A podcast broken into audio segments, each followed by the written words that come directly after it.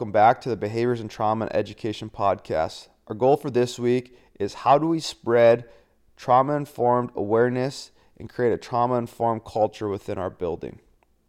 You may have heard these buzzwords over and over and over again on different social media platforms, people that you talk to in education. Our end goal is to have individual teachers who have strategies to meet the needs of some of these students who have experienced significant amounts of trauma. Again, like we've talked about before, we don't want to understand what these students have been through because unless we've been through it as educators, we don't know what it's like and we can't try to understand it. But what we want to do is have staff members that are willing to listen at varying levels of our building and try to dive into how do we meet the needs of these students. So, how do we do this? When I first started working with trauma and understanding what it was, my immediate reaction was we have to get everybody to know what this is. We got to bring speakers in. There's so much good stuff out there. We need to educate our staff, and everybody's going to buy in when they hear that, when they just hear these great speakers. And so, what I found out was yes and no. Number one, there does need to be an underlying foundation um, at a building level or a tri- uh, district level of what trauma is and what the words you're going to use in communicating with district employees is in regards to trauma.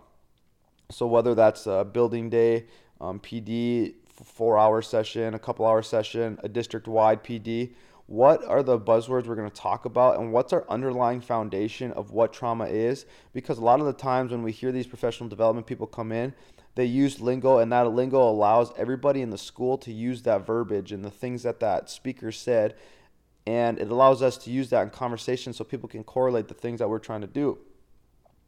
When I when I scaled back and talked to some of the people that were kind of pioneers of trauma within our school district and people that I've networked with, they they were in the same boat. They thought we got to bring people in. We gotta we gotta go talk to everybody. We gotta tell everybody what we know.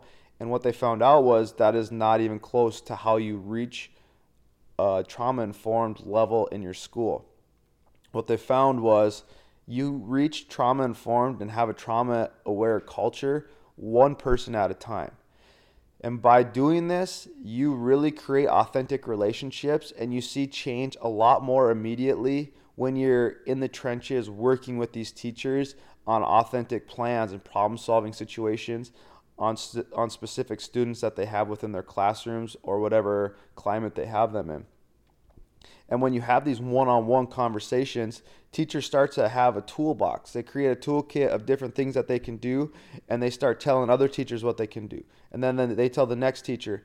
And before you know it, it's one person at a time, and it may take years to do this.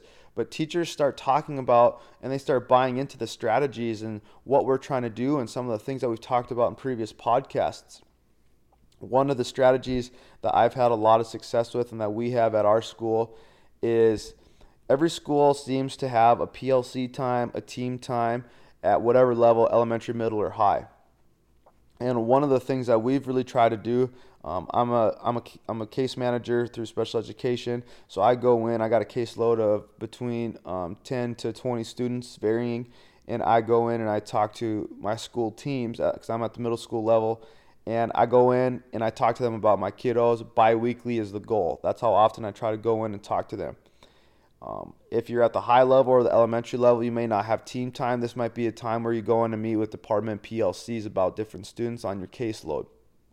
By doing this, it opens up that authentic conversation for starting to spread that trauma awareness and that trauma informed education, the strategies that we've been talking about, the different things, adding tools to the toolbox when I go into these meetings and I go into these PLC times and these team times, I have a couple things that I want to do. Number one, before t- I even open the door for teachers to ask me questions and say things that are bothering them about the student, I paint the background and talk about the history of the student. Now, I don't talk about this to get the teachers to feel bad for the student, but I talk about it so the teachers are aware of what the student has been through. And by doing this, I immediately see because a lot of times teachers are aroused and in a heightened state too from all the things that they're having to manage in their classroom, the behaviors and all this stuff. And by kind of painting a picture, it allows, and I just see teachers overall, the way that they carry themselves kind of relax and understand the reality of what some of our students go through. After I paint that short background of where the student went through, where they are today, I then kind of let open the door and I offer an opportunity for teachers to voice frustrations, talk about concerns, talk about where they're stuck with this student.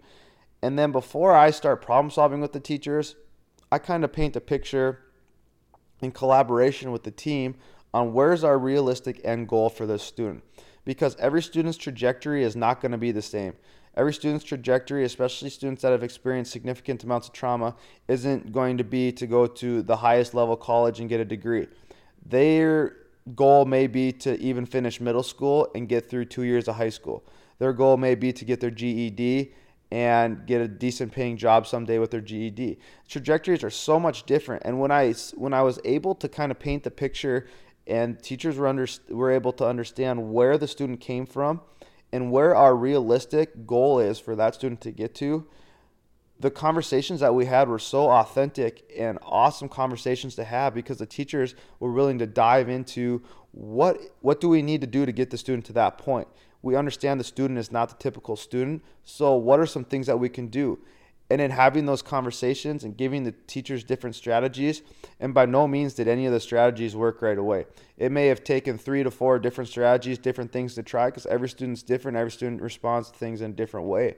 And so when we were just continuing to have that open conversation about things that we're trying, and the cool thing that I saw, and it was kind of one of those moments where I was just able to sit back, was teachers started trying different things on their own. And then one teacher would say, Yeah, I tried this with her, or I tried this with him, and that worked. And they're like, Okay, yeah, I'm going to try that. And right in front of me, I was able to see that this is what trauma awareness is about. Teachers were able to understand the student, they were under, able to understand the goal for the student, and they were able to bounce ideas off each other. And that's where I was starting to see the trauma awareness and trauma informed education take place. And by doing that, I was able to create a relationships and a lingo and a dialogue between teachers. And there was a trust there where the teachers trusted me and we were all we all had the same end goal for the student. We were all on the same team. It wasn't this student is a a, a stinker. We got to get him out of my classroom. It was okay. We're gonna grind this out. Here's strategies. Mr. Real, this isn't working. What else can I do? And boom, boom, boom. We kept trying different things and pretty soon it worked. But it just created that one on one relationship with that teacher to buy into what we're trying to do. The other thing that I found some pretty great success with was when I have these school teams and these PLCs that I work with, and I only do this with the teams that I work with and have that relationship and have kind of been through the trenches with them, with these students, and we've seen the good and the bad. I send weekly articles out to the team leaders and the PLC leaders asking for them to send it out to their teams. And by doing this, these are different articles that are access, accessible to everybody on social media. That's mainly where I get them from. Different articles from the pioneers and the leaders in trauma informed education on Twitter, on Facebook. And I just look through some of the scholarly articles and different things that they talk about and different things going on with trauma around our country and different parts of the world. And I just send a, a five to 10 minute article and I give it to the teacher or I give it to the team leads and ask them to send to their teachers and it's a voluntary piece of information for them to read. I ask them to not force it upon their teams, but rather it be a resource. One of the things that I found in working with these teams and creating that dialogue is that they truly people don't know what they don't know. These teachers didn't know what to do with some of these students because they were never exposed to the, the curriculum or the ideas or the intervention strategies on what to do with some of these students. And so I wasn't allowed to get mad when these teachers didn't know how to respond to my students, when they didn't have the exposure and the resources to what they need to, to better meet the needs of these students. So when I sent these articles from, I mean, now we're at 10 to 20 different people in trauma that work with students they have exposure to so many different networks and resources and it helps them to just again i like using the word toolbox open their toolbox up and have so many different things to try for different behaviors and different types of students. And by doing this it allows the teachers to really buy in and have their and kind of make their own craft. They have access to these resources now and the teachers ultimately are exposed to different things that they can do to better meet the needs of these students and i found this have a great success I hope that some of the things that I've talked about have really helped and given some ideas of what you can do. But again, the, the number one thing to spreading trauma within a school is those small group, those one on one, authentic conversations, problem solving with students, talking about our end goal. How do we get to our end goal? And when we do that, we're all a team, we're all in it together, we all got each other's back, and I was really able to see some of the shift and using some of the strategies that we've been talking about f- for the last couple weeks take off. Thank you.